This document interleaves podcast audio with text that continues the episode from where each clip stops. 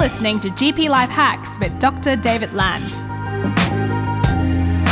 Okay, welcome everybody. We're talking about exams. So first things first is make sure you read the question carefully, because you'll have that one or two where, oh, I actually didn't read the actual question. I didn't address the thing that they're looking for. So just make sure you read the question. Thereafter, I think it'd be rare that you're reading the description on the reading sheet and you have no idea what's going on. But if you do, the key is to not lose your head and basically go, well, even if I don't know, and it's kind of like in real life general practice, even if I don't know what's going on right now, even if I don't know what the diagnosis is, as long as I know what are the conditions, and there's only like 5 per presenting complaint, like per every presenting complaint, like chest pain, there's literally only like 5 things you have to think about that will kill them. And as long as you can exclude that, it kind of doesn't matter so much that you don't know what the diagnosis is. Does that make sense? Yep.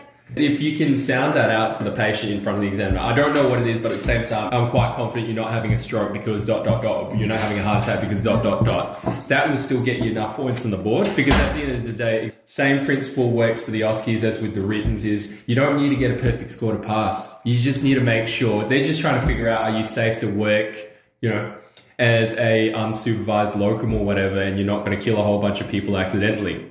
So as long as you demonstrate you're safe, it almost doesn't matter so much that you don't necessarily know 100% what the diagnosis is. And that's reflective of real life.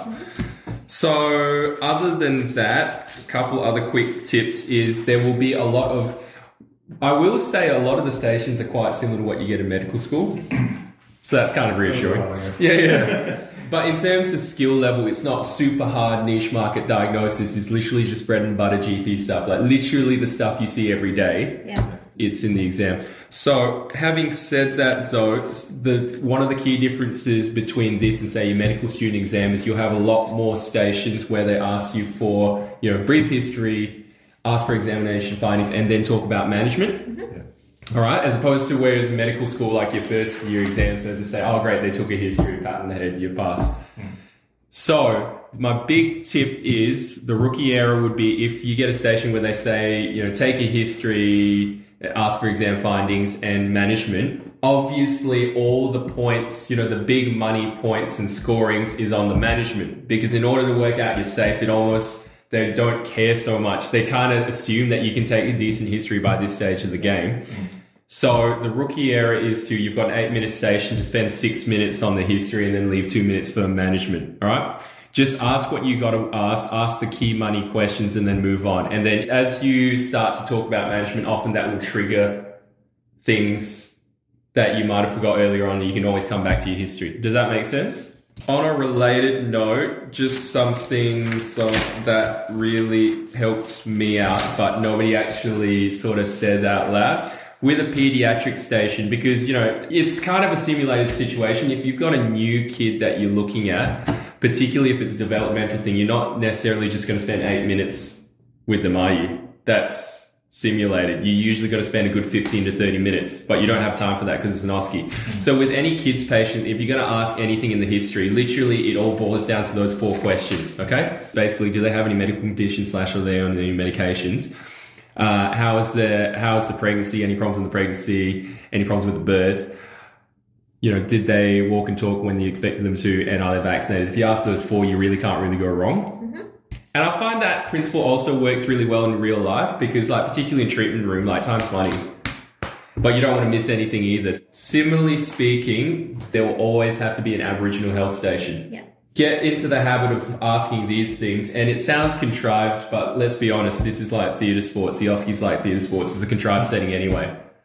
And literally, if you ask those questions, you can't go wrong. So literally in the first sentence... And I'll leave you to, so it doesn't sound so contrived, I'll leave you to have a think between now and then what your favourite sentence will be. But mine is basically, oh, hi, before we start, I see that the file says that you identify as Aboriginal. Is that correct? Who's your mob? And that's easy points on the board. What do you mean, who's your mob?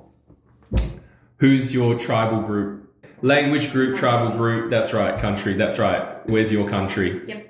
So I'll leave you to think about what that question is, but make sure you get that out right from the get-go because it just changes the whole course of the consult, particularly in the simulated setting because they're all briefed on they have to say this. So, remember this stuff. When you walk in, you can assume that you know it all, or you're supposed to elicit honesty. Yes. Still? So good question. People asked that specifically to the faculty, and they've said, yes, you can assume. Do not waste time at all. Say, why are you here today? And then go through this again. No, they said completely do not do that. Right. Unequivocally, they were quite clear on that. They said, if it's on there, just assume and play act that, yes, you are, you know, who it says you are, and you know what it says you know. Okay. And same goes with the history. So if it says not smoker on the history, don't ask, just to confirm on the records you're not a smoker. Yeah. The exception being just as a conversation icebreaker, it says here that you're Aboriginal. Yeah.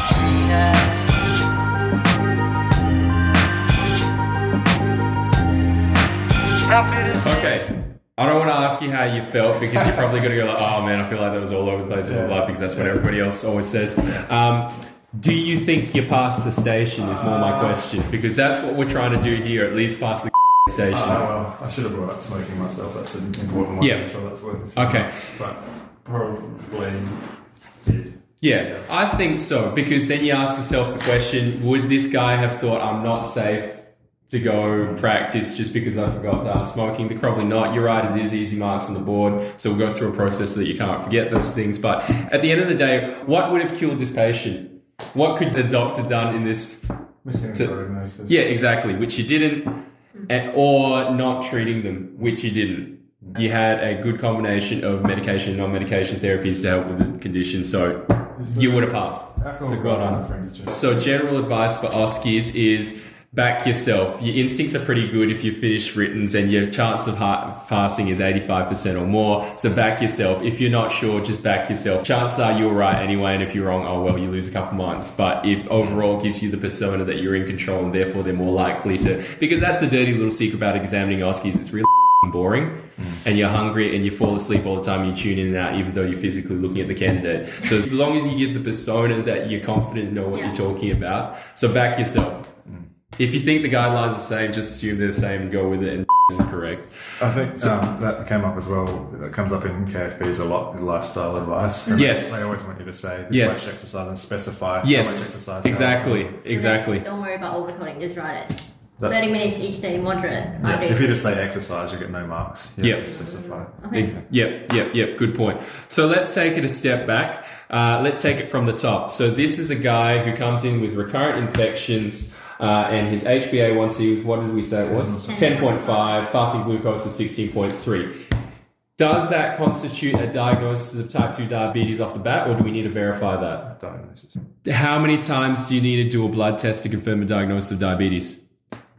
Two if they have no symptoms, but just one if they're symptomatic. Absolutely. And what constitutes the symptoms that you'd say, yep, that's fine, once off? It's recurrent infection. Exactly right. Okay, perfect. Okay, good. So we're all on the same page. That's good. It's amazing how many people don't actually get that it's actually only one. Yeah. Doesn't matter what it is, fasting glucose, HbA1c, it's only one result required if they're symptomatic, but two if they're not required. So this guy's pretty unambiguously diabetic.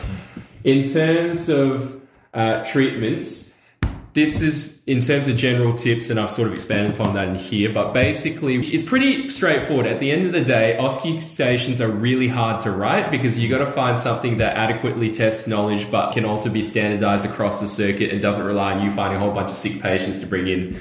That's really hard. So there's only so many things that they can test you on. On top of that, each station is pretty much either it's going to be an acute pathology, in which case the emphasis is more on diagnosis, or it's going to be a chronic pathology, in which case the emphasis is more on management. Okay, so basically with every OSCE station, just go up to it and think, is this acute or chronic? This one is clearly a chronic station. All chronic stations actually have the exact same management algorithm. It's actually the big dirty secret. Literally speaking, in terms of examining you on chronic conditions for general practice and for medical school, there's literally only like 6 or so of them, isn't it? They can only test you on like heart failure, diabetes, IHD, COPD, asthma, and that's pretty well it. So as long as you can rehearse what you're going to manage that with, both for the writtens and for the OSCEs, you're pretty well set. You can't go wrong. So that general pro forma, basically, with every chronic condition management, you think in your head, there's medication-based management and there's non-medication management, okay? So even if you feel like I have no idea, you'll have some vague idea that, medications for COPD consists of puffers, for diabetes it consists of hypoglycemics, doesn't it? So what did dude here, he did exactly that. So went, okay, you've got diabetes, we confirmed it, I've told you about your diabetes, now let's move on to, and very well did he talk about the medication, non-medication. So medication, what did he talk about? He talked about metformin, and that's the right place to start. He talked about side effects, he talked about costs. It's a pretty well done deal, okay? The rookie error, so medication-wise, that's because that's what you spend most of your SWOT vac time swatting, isn't it? The medication stuff, isn't it? What medications do what, when do you use which medications? And then everybody, when it comes to the actual day, forgets to do the non-medication stuff, which is just as equally points on the board. And it's very easy to trip yourself up because the non-medication, there's actually a shit ton of them that you've got to talk about in arguably only 8 minutes, which you'd never do in real life. Like this kind of guy, you'd never sit down and tell him he's got diabetes for the first time ever and talk about all that shit in 8 minutes or less. That's just rubbish. So you've really got to just play the game here. So you know the algorithm, SNAP? Yep. Smoking, nutrition, alcohol, physical activity. That's right. If you think about things in those terms, you literally can't go wrong. You literally can't miss anything. Okay? Jason's job between now and November, is it November? Yeah. Is to go away and just confirm that he's read in his head and he's very sure that the physical exercise guidelines are 30 minutes or more, 5 days a week. Yeah, exactly. Okay, good. And then alcohol is, we talked about alcohol and diet. Yeah, it's pretty obvious. Less sugar, less fats, saturated fats. Okay. The other one I like to tack on to the end, which nobody ever does, but I can guarantee you it's a mark on the scoreboard, is vaccinations. Yeah. If you think about it, vaccinations is always a good idea. And if you actually go and read those RACGP handbooks for all those different chronic conditions, this is actually in every one of them, because in the very least, they would all benefit from the flu jab, wouldn't they? Doesn't matter what it is, IHD, heart failure, COPD, diabetes, they all, but nobody ever actually says it in the OSCE station, okay? So SNAP-V is what I actually think in my head now, vaccinations. And then the final point is allied health, okay, which talked about right from the get-go with chronic disease plans, but that's the one that sort of takes a bit of practice because it's a bit of a hard spiel saying it in layman terms such that the patient understands it all in 8 minutes, okay? And you kind of arguably don't have time. So I'll let you, I think I've written down my favorite phrase in the handout, but I'll let you rehearse what your favorite phrase is. And basically it can be something as simple as saying to the patient, basically an allied health chronic disease plan is where you and I get together, we figure out what your goals are, and we write it down, and then that acts as a subsidy application for you to see various health professionals to help out with your health, including the dietitian, the diabetes educator, the physiotherapist. If we do that, that will mean these allied health care appointments can keep you as healthy as possible, but will cost you either nothing or next to nothing. How good is that? And then you get all the ticks for rapport and, talking about allied health. Okay? Is that 5 visits or 10 in a year? 5. It's 10 for... yes, correct. Okay, so I'll let you come up with... Even that spiel was too long-winded for an 8-minute station. So it can be something as simple as, basically, we're going to write this down as a referral such that you can see all these allied health for free or next to nothing. And if you said that one sentence, that at least ticks a box for the OSCE. Extension of that, so let's talk about... Because the other aspect, this was a particular hard station that I set up because it wasn't a white guy. It was an Aboriginal guy. So then... He's got to remember all of that, but now he's also got to remember all the Aboriginal health. And that's fine because I've kind of sprung that on him. So he'll go away between now and November and come up with his one-sentence spiels. Yeah. And they are, it's a pretty easy one. Where's your country? Who's your mob? That kind of thing right from the start. Yeah. And then the other ones you can sort of wait till they blend into the conversation. So, for example, the CTG, you can blend that into when you talk about medication management because, the patient will be prompted probably to tell you, I don't know, money's a bit tight, doc. At which point you say, well, have you heard of CTG? And they'll be prompted to say, no, I haven't. Tell me more about it. And then you say, well, that's this scheme by Medicare. Basically, because you're Aboriginal, if you sign this paperwork, you can get your medications like this metformin we want you to be on for free or almost free. Yeah. How good's that? I've never met anyone that has never heard of CTG. Yeah, I know. It's theatre sports, yeah. Similarly with the Aboriginal health check. So let's talk about that just briefly. So we're talking about our 715. So I'll let you come up with your spiel on what it is. My spiel to patients, what I used to do when I saw a few more here, was basically tell the patient the Aboriginal health check is basically where we make a bit of a longer appointment so that I can ask you a bunch of questions about your health and do some simple things like your weight and your blood pressure. And this is just to make sure that year by year you stay as healthy as you can be. Is that all right with you? And for the exam purposes, it'll be something as simple as that. You top that off with a second sentence, because actually probably 95% of GPs in the state don't even know this. Your 715 also is similar to the 723 in that they can get subsidized allied health through it. On top of a chronic. Correct. Did you know that? No. I didn't know that either until I went to this GPEX workshop, and nobody in the room knew it. So if they have a chronic disease plan, they can get their 5 visits. Correct. Correct. So the Aboriginal health check, the criteria for getting subsidised visits for that is literally they're Aboriginal and they had a valid Aboriginal health check. That's it. It doesn't need to be for a chronic condition, doesn't need 2 practitioners or more. That's it. And it can be on top of, if they also are eligible for a 723, they can get 2 lots. So they can get 5 or 6 from the 715 and 6 from the 723. So a total of 11 or 12. Amazing. Okay. So I'll let you think about what your spiel will be to patients. You know, this is a health check, blah, blah, blah. And then on top of that, this will also act as a referral. So you can see whatever allied health you want, like a physio, for free or almost free. Okay. And then there will be all sorts of ticks on the boards when you say that, because most registrars that you're competing against, sorry, it's not a competition, but most of the other candidates won't even know that because their supervisors don't even know that. Yeah. And then if you do those few little things, you've won that simulated patient over. And then when the examiner turns around and says, what do you think of this candidate? He'll be like, A+, A+++. Not meaning that Aboriginal health is as simple as that. And if we all do that, then we'd solve all the closing the gap problems. But it's a good start. And for exam purposes, it's a damn good start. Final thing is, for every chronic disease that actually pretty much for every station you get, offer follow-up. Yep. It's supposed to be reflective of real life, and there will be a box that said ticked follow-up, you know, is safe because they didn't quite know what was going on, but they got follow-up. Okay, so offer follow-up, doesn't matter, just offer follow-up. The extension to that is for chronic disease, offer follow-up, but then offer follow-up with a family member. So say, I've given you a lot to take in just then.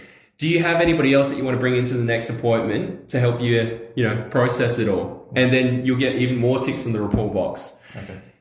Doubly so with somebody who's an Aboriginal patient, because you say, in fact, we've got a really good local Aboriginal health worker with the local service.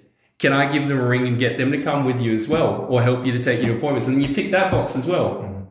Okay? Yep. It's as easy as that. It sounds quite convoluted, but once you rehearse all this, you can nut it down in 8 minutes for any station, no matter what it is. Okay? And that's pretty much the station. So let's be honest, there was a lot to get through in that station. It's actually not humanly possible in real life, but actually if you rehearse it and play the damn game, you really can't go wrong. You've been listening to GP Life Hacks with Dr. David Lamb. Music by Nathan Huayi.